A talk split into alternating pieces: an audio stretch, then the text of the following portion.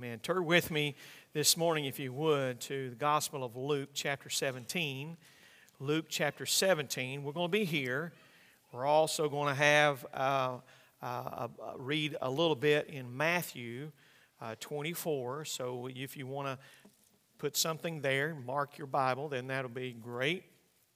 And then uh, in a little bit, we'll probably be going to the book of Genesis. All right, so I just want to give everybody a heads up. We're going to be in a couple different places, and so hang tight. All right. Now, I have this morning a lot of information that I need to give to you, and uh, there's a reason behind this, and uh, the Lord's put it on my heart I actually a week or so ago about this message, uh, and it still revolves around us being prepared. I don't know that, um, well, I do know this that our world is not ready for Jesus to come back. It's just not ready. And I know that just from recent developments that have taken place, not only in our world, but some of the things that I have looked at, researched, and so on for this message, I have been completely blown away. Completely blown away. And I'm going to show you some of these things in a moment and uh, it is uh, it's amazing. And and the, one of the reasons that it is so amazing is the fact that we are so close. We are so close to the coming of Jesus, uh, and uh, we we need to be ready. I'm just I, I'm I'm begging you. I'm begging you this morning. We need to be ready. I wish that I could I wish that I could get from my heart to yours what God has, has, has put in me for us to be prepared because it is so important. I said this a moment ago that our world was in a mess. How many would agree with me with that? You agree our world's in a mess? You know, uh, our world has become spiritually fragile with all the things that have developed recently, and I say recently within the last 10 years. I never thought that I would see some of the things, and I know that many of you are the same way. You never thought that you would see some of the things that have developed in the last 10 years that have developed. I never thought we would be at this place where we have to be cautious about certain things that we say, and you know, for fear of, of for, for fear of getting socially whatever, you know, kicked out, whatever. I'll be honest with you, I've been kicked off of so much it doesn't even bother me anymore. I, it, it really, it really doesn't bother me. I'm not going to apologize for the Word of God. And, and see, this, this is where the issue lies is that we come into a state in our society where everybody has to apologize for everything that they've done. And we don't need to worry about those things. Okay? All right, hang on. I just need everybody's attention. Just hang on. You know, um, all right, I got everybody? All right, I just want to make sure I got everybody. All right, things, things being taken care of. You know, some, sometimes eh, that, that, that we, need, we need to take care of those things. That sometimes some things can be a little bit of hindrance. Uh, that's okay because obviously the devil doesn't want this message to be preached today. I'm going to try my best.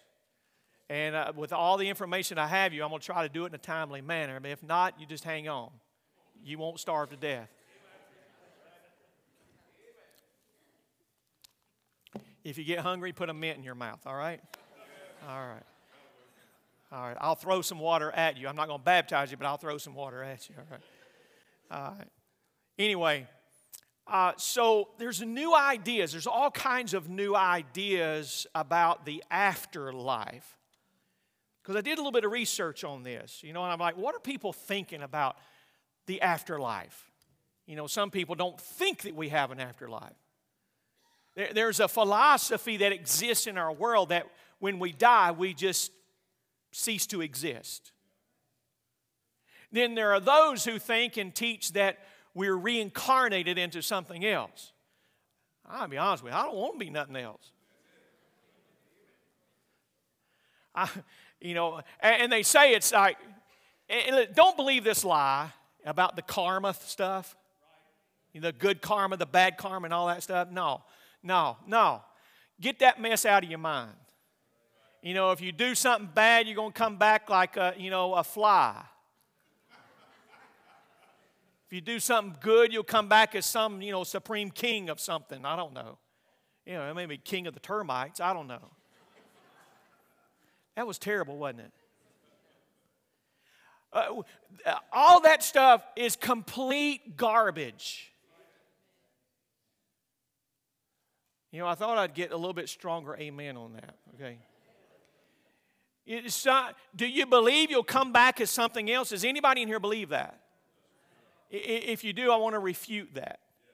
If, if you think that you, when you die, you just cease to exist, I want to refute that as well.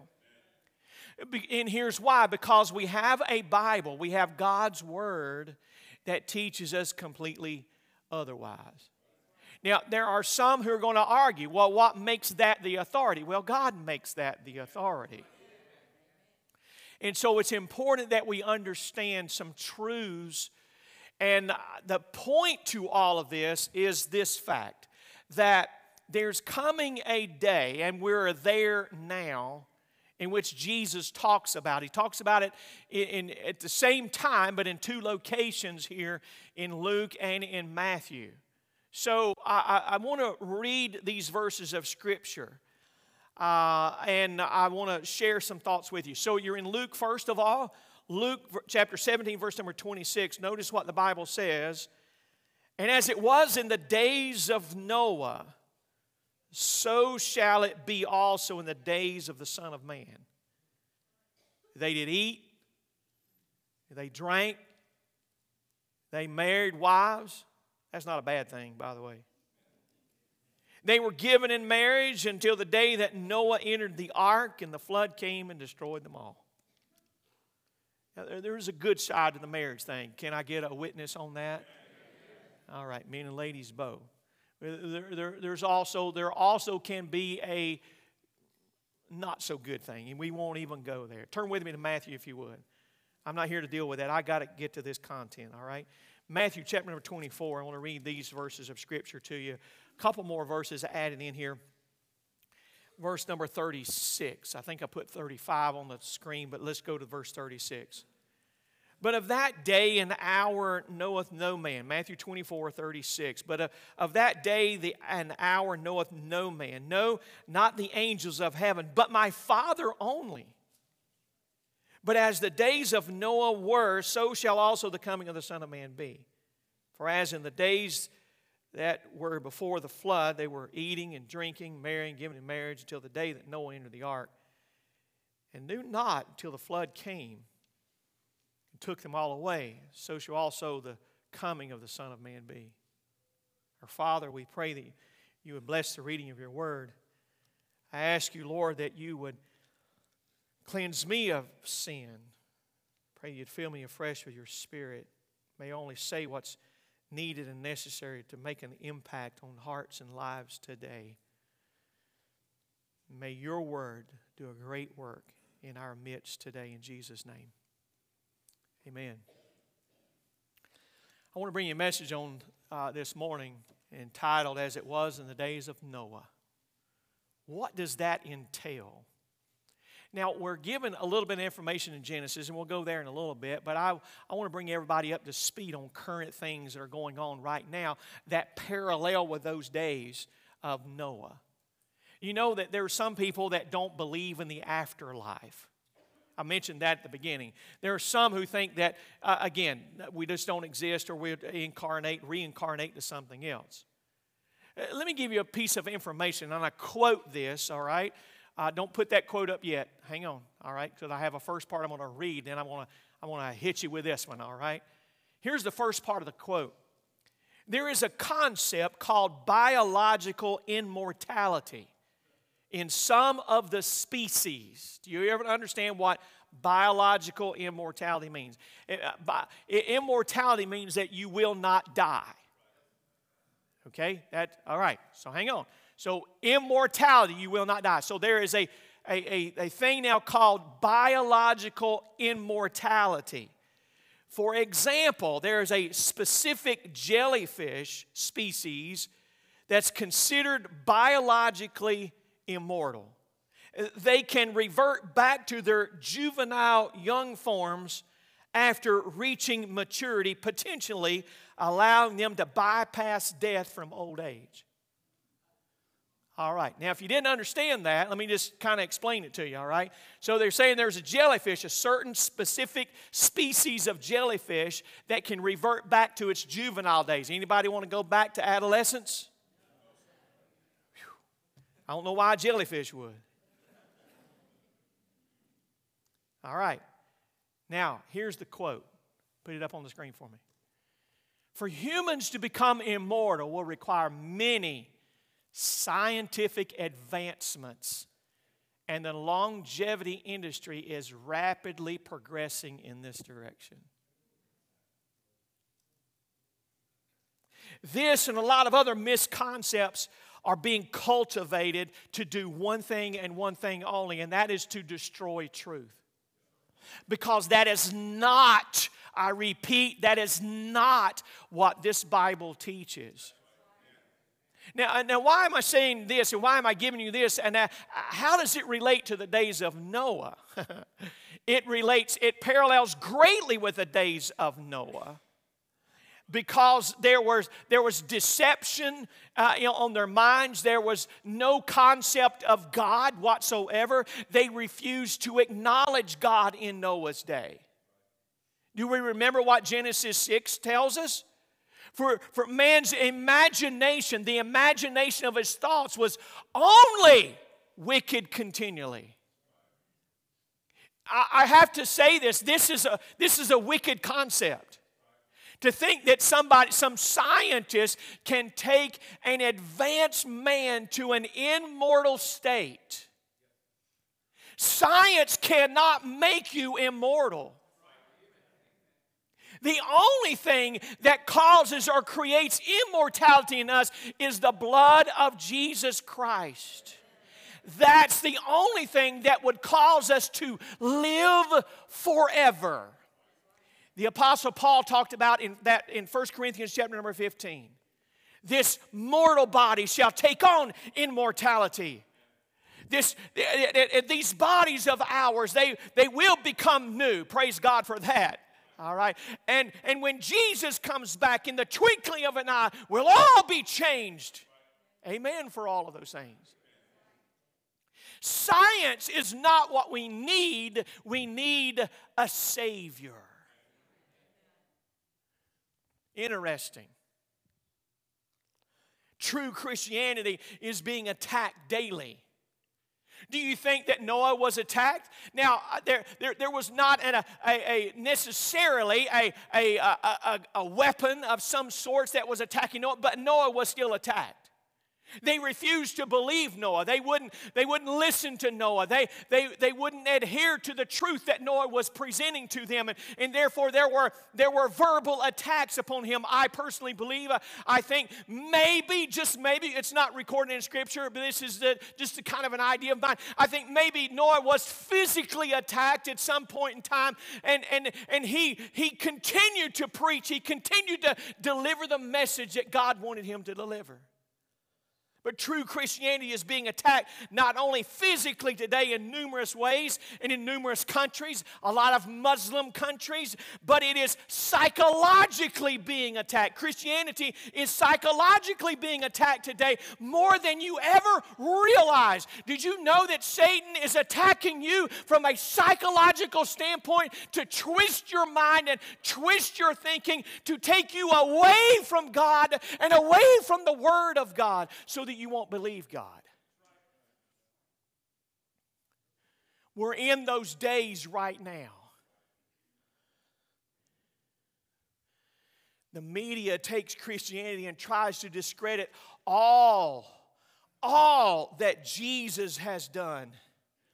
Christianity has become foreign, a foreign thought to, to them as Satan has blinded their minds. Are, are y'all seeing this as well? Do y'all see this, what I'm telling you this morning? I'm not telling you anything new. I'm not telling you I, I, I didn't have, uh, you know, an enlightenment this week about these. These are things that we all know and recognize, and sometimes we just need to, it needs to be emphasized sometimes that this is what's happening in our world today. And I'll be honest with you, we're not ready. We ain't ready to meet Jesus. Not like this.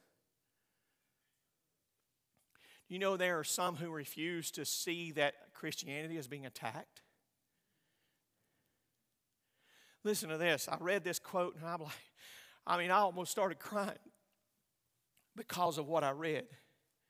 Listen to this. There's another quote for you essentially, if they don't get their way, they are under attack. That's, just, that's what they mean by Christianity.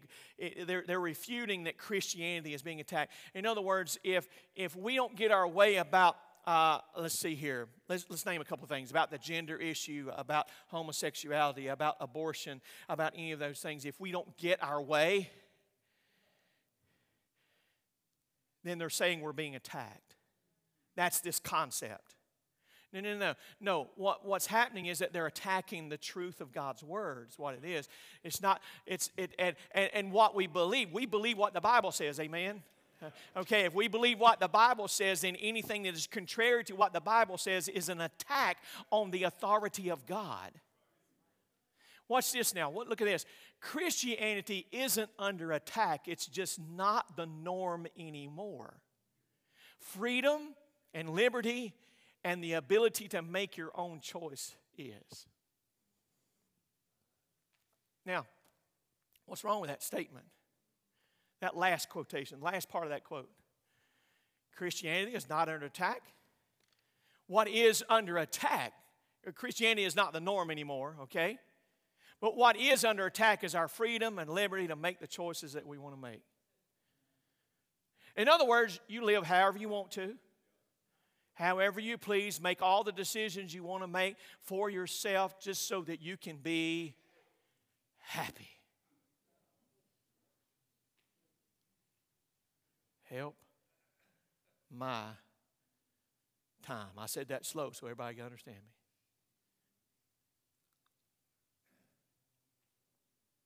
As it was in the days of Noah, what was going on then? What's going on now? There's so many similarities between the two. Again, these things are not new because Jesus said, As it was in the days of Noah, so shall it be in the days of the coming of the Son of Man. The comparisons, there are some comparisons with Noah's day and our day that I want to help us understand. I got three of them. I'm going to try to do them very quickly. As it was in the days of Noah. Number one, we have spiritual decline. Does everybody understand what I mean by spiritual decline? The faith that had been given to Adam, Let's, let's, let's draw the parallel here. The faith that had been given, given to Adam and that, they, that had, it had all but disappeared in Noah's day. Everybody else, where, where are they at? They're not there helping Noah build an ark. They're not there even listening to Noah as he preached the message that judgment was coming. Where are they at? They're living it up. They don't have anything at all to do with God. So there, there are two lines, two, two family trees that are there in Genesis 4 and 5. The first one is that of Cain. In fact, I'm going to turn there and read it to you real quick. Genesis chapter number 4. You may turn there if you'd like. Genesis chapter number 4. Watch this now. Listen to this. In uh, beginning with verse number uh, verse number 16. The Bible says, And Cain went out from the presence of the Lord and dwelt in the land of Nod on the east of Eden. Cain knew his wife, and she conceived to bear Enoch. Not the same Enoch as in chapter 5. And he builded a city and called the name of the city after the name of his son Enoch. And uh, unto Enoch was born Irad, and Irad begat Mahaziel, and Mahaziel begat Methusael, and Methusael begat Lamech. Now watch what Lamech does. And Lamech in verse 19 took unto him two wives. The name of one was Adah, and the name of the other was Zillah. And Adah bore Jabal. He was the father of such as dwell in tents, and of such as have cattle. His brother's name was Jubal. He was the father of such that handled the harp and organ. And Zillah also bare Tubal Cain, an instructor and artificer in brass and iron. And the sister of Tubal Cain was Naamah. And Lamech said unto his wives, What do y'all see anything developing here in the life and the lineage of Cain? I just got one question where's God? Watch what happens now. Look at this. Verse 23 And Lamech said unto his wives, Adah and Zillah, Hear my voice, you wives of Lamech. Hearken to my speech, for I have slain a man to my wounding, and young man unto my hurt. If Cain should be avenged sevenfold, truly Lamech seventy and sevenfold. He followed in his father's footsteps. Who was it that he killed? The name is not given, the identity is unknown. But it is obvious it had to be a blood relative. There was no one else. The, the, the, lineage on the earth was, was, was uh, very small, all right? We have this lineage of Canaan, and we have a problem. There is great spiritual decline. And you see in some of the names, just a couple of the names, where the, the name ends in EL. This is actually an, an abbreviated a form of the, term, the divine title given to God, Elohim. They tried to keep God in, but they slowly moved God completely out of their lives. They didn't want anything to do with God. And you see here that they were only concerned uh, about a couple of things things. They emphasized the pleasures. They built cities. They, they were concerned with the arts, okay? Listen, there's nothing wrong with music. I love music. I love singing. I love good banjo picking and guitar picking and horn blowing and fiddle playing and all that. I love it all. However, when it exceeds the measure of which we are here for worship, it becomes a problem or when it is the focal point of everything. Cain's descendants, they were city builders, inventors, pioneers of advancing technology and civilization and all of those things. Now, again, please don't misunderstand me.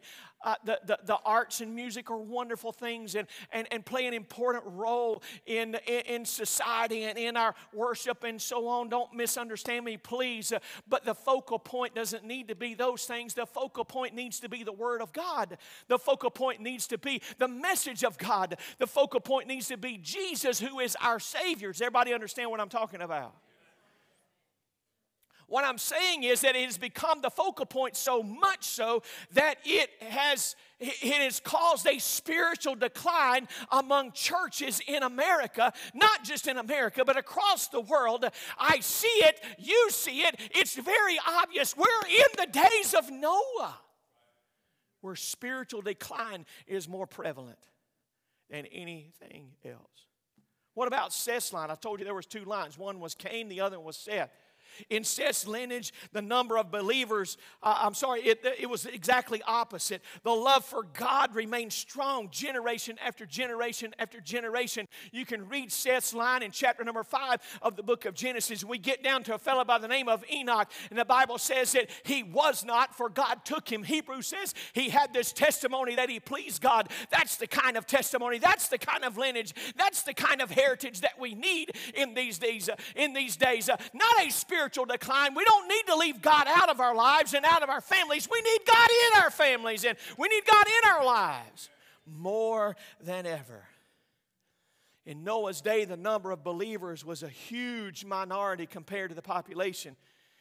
And they had the tendency to refer to the Lord uh, in a very generic way as opposed to a personal way. And so, as a result of that, God became less important. Uh, let me ask you this question Do you hear people referring to God as creator? I, I've heard this in prayers before. Our creator.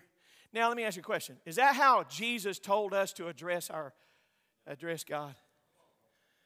No, no. He said, when you pray, you say, Our Father which art in heaven. So when a person addresses God, the supreme being of the world, in that way, it puts a little bit, casts a little bit of doubt if they even know him or not. Because if you know him as your father, you're going to address him as your father. Is everybody understanding? Are you understanding me on that one? If I'm going to address my father, I don't call him by his first name. I don't call my dad, my name's my, my dad's name is Joe Haskett. I don't call him up say, "Hey Joe, how you doing today?" Huh? I know the first words come out of his mouth, "What's wrong with you?" You never call me by your, my first name. I call him dad. He's my father. I don't call him up and say, Hey, creator of Ray Haskett, how are you today? That's equally as foolish. All right, y'all with me on that? All right. No, no, when I, I call him dad, when I, when I pray to my father, I'm praying to my father in heaven. The, the, the problem in those days, in Noah's day, they were addressing him very generically. We have that same equal addressing God in a very generic way. Listen, he is not the man upstairs that irritates me more than anything. Mm, I want to I want to do something really bad when somebody refers to my father as the man upstairs. He is not that at all. He is my father. He is my God. He's my redeemer. He's my savior. I'm getting old enough where I don't care.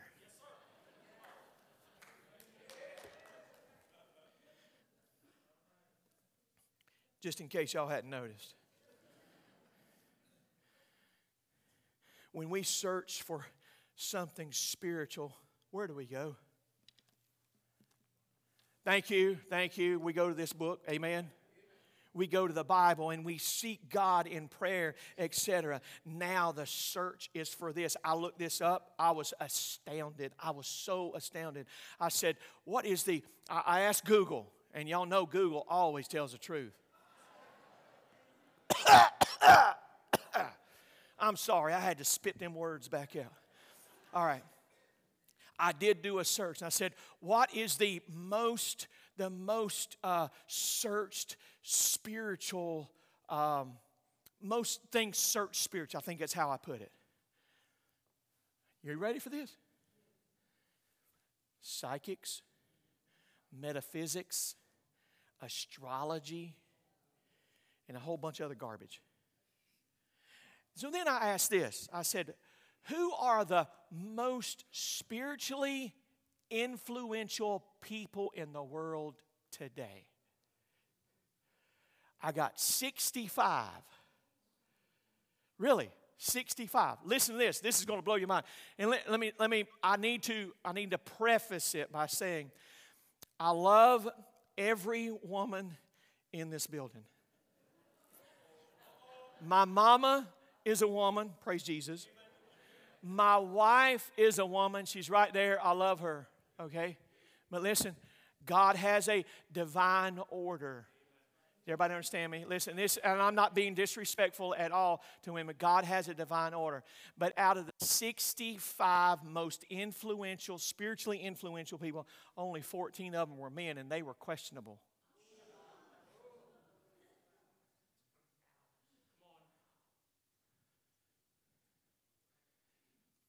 Let me ask you a question. Are we in a spiritual decline?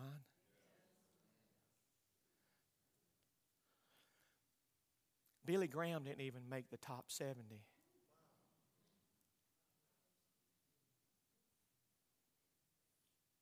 I was shocked.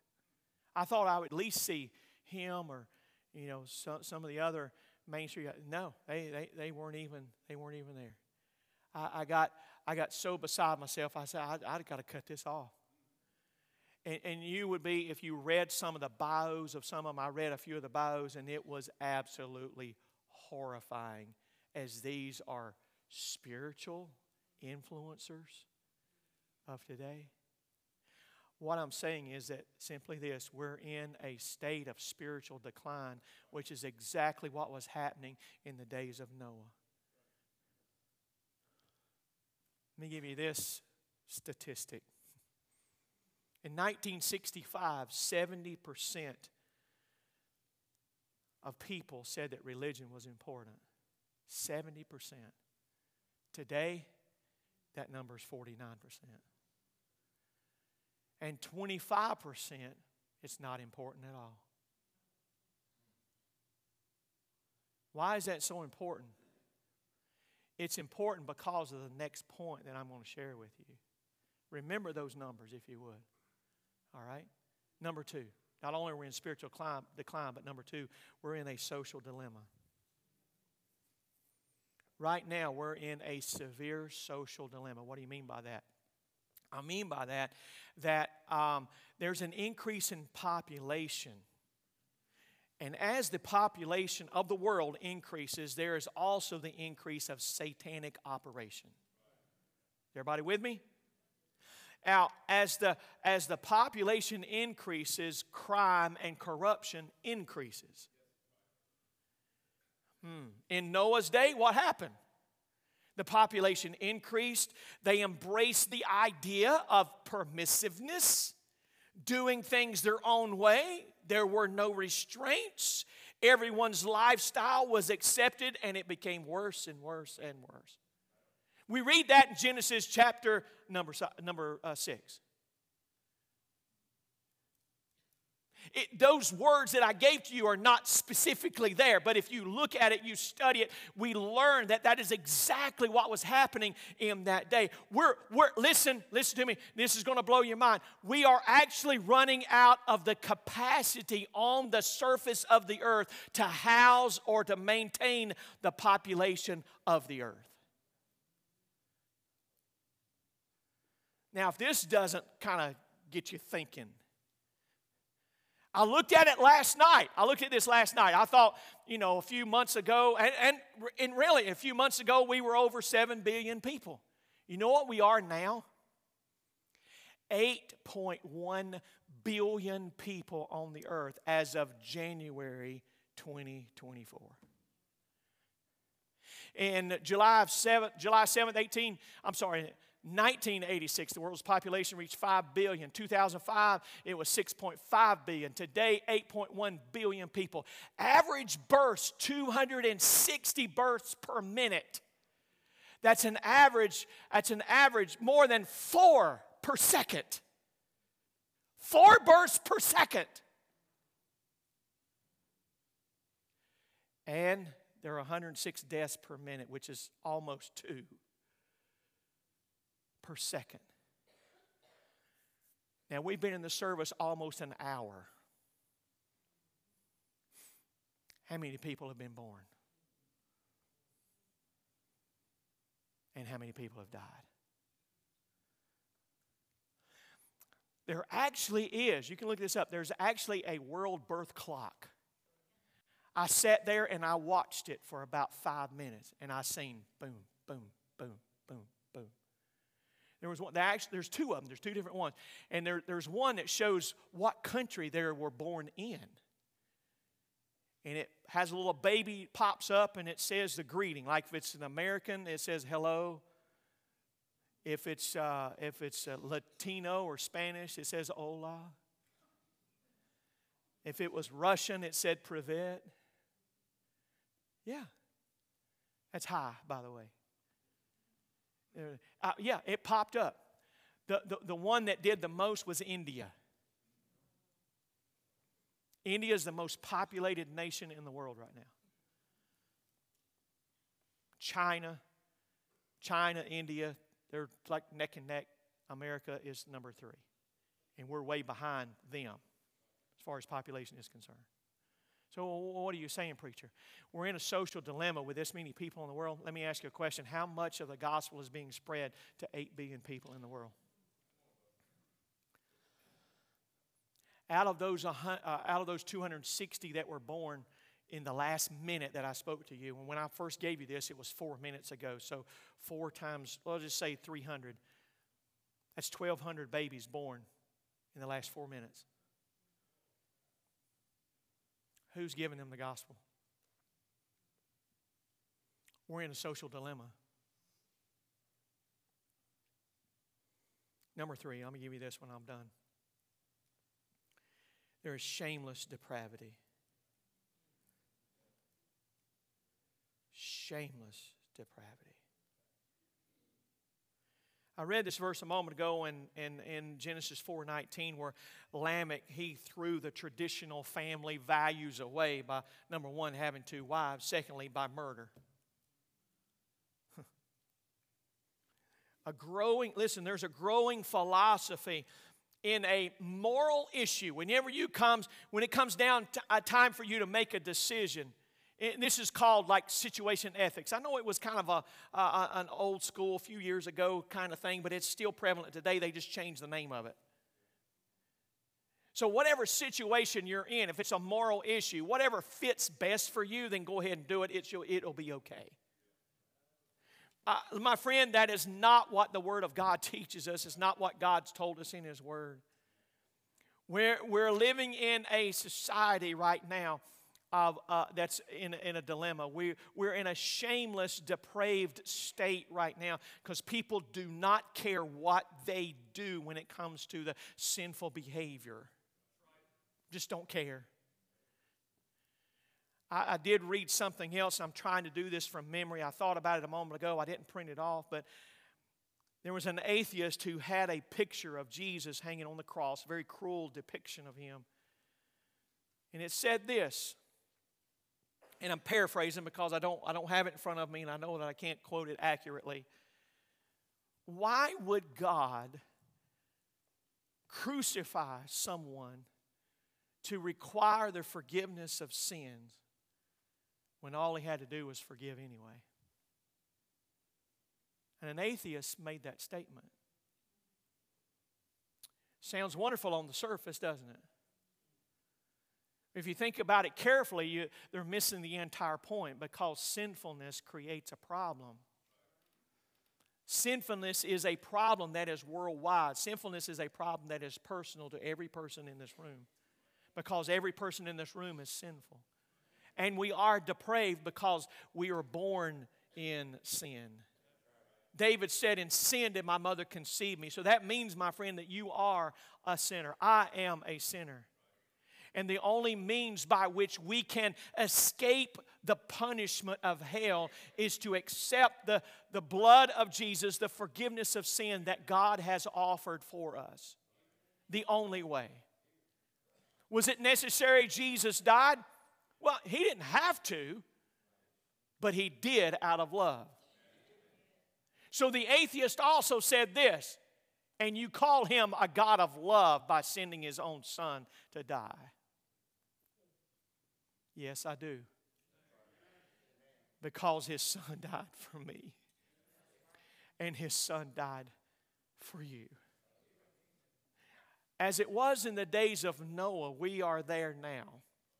We're experiencing these problems, and I think it is very obvious to see the spiritual decline. It's obvious to see now, maybe maybe you wasn't aware of some of the things and i know i gave you just a little tidbit of information about the social dilemma. And of course we could go to many other avenues when it comes to social dilemma. You know our world is socially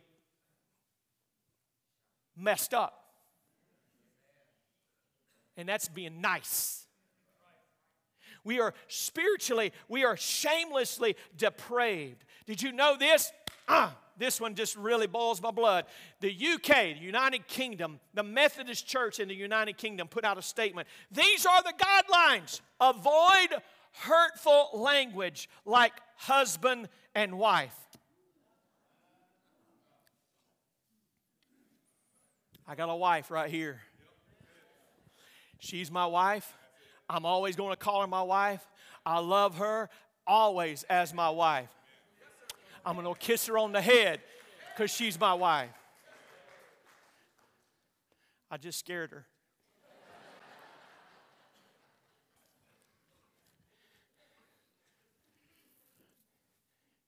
Amen? Amen? Amen. All right. Shameless depravity we're living in right now. A lot of the public school systems are embracing two things that are very, very dangerous. One of them is Marxism, and the other one is the occult. Do you understand what either one of those things are? Marxism is nothing more than a, uh, another word for uh, communism. Marxist movement and the communist movement is being embraced in the United States of America, along with the occult. The occult is satanic worship, witchcraft, Wiccan, uh, and all of that stuff. We had better be ready because Jesus is coming. As it was in the days of Noah, we're there. In Noah's day, hmm, you know, there was some devotion in the world. The percentages are very minuscule.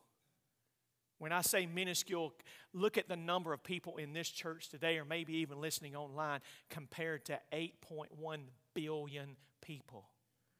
What are the percentages?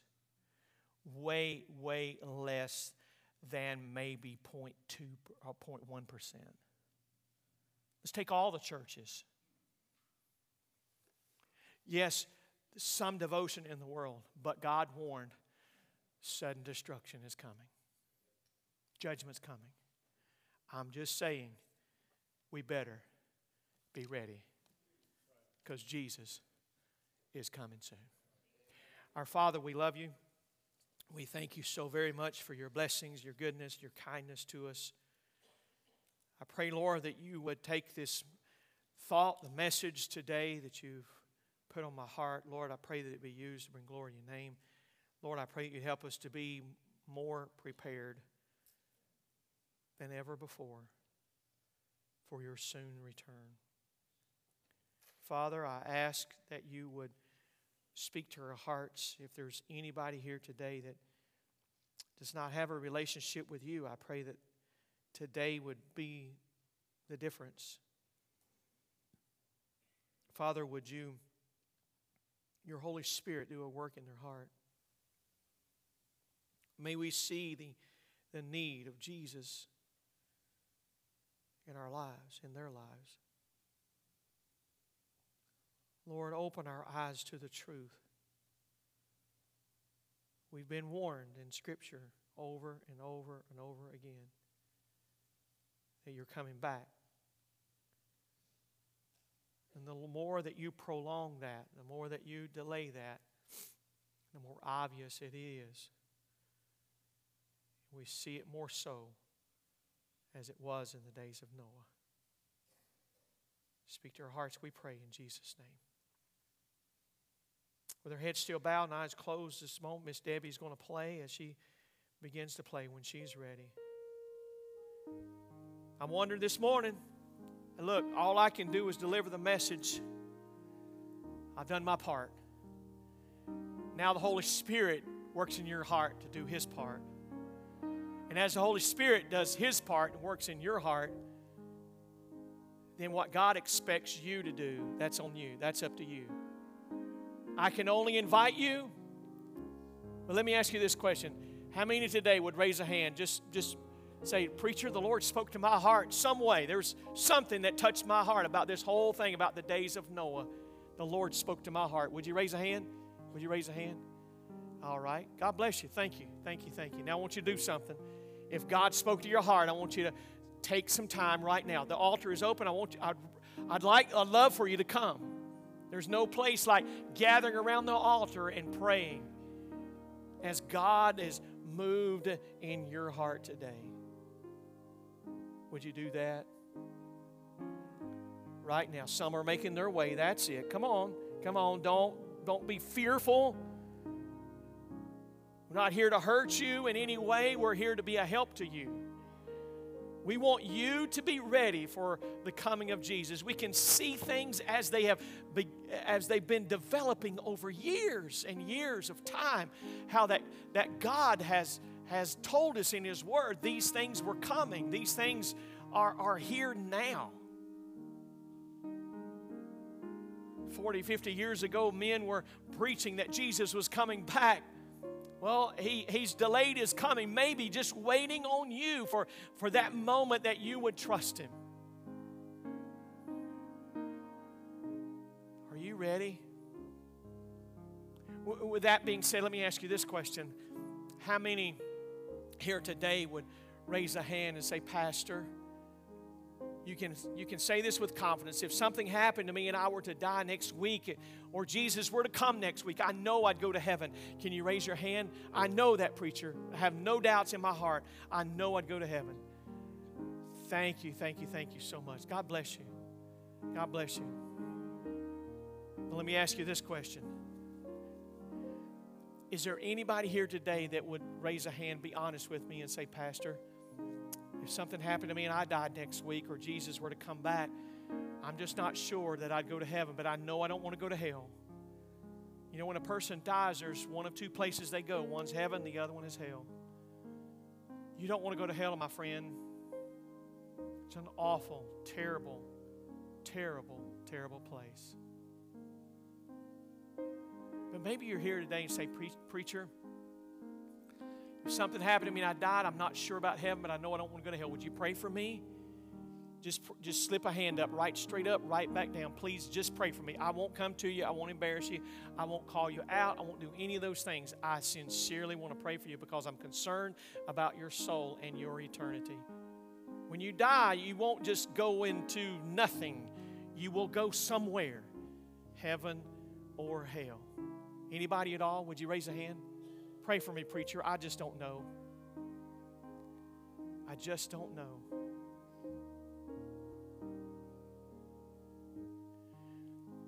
For those of you watching online, thank you for tuning in today. Our prayer has been that we can be a help to you, an encouragement to be ready, but also to be aware that Jesus is coming soon. If we can be a help to you, there's some information on the screen that will be, you can reach out to us and we'll be glad to get back with you promptly.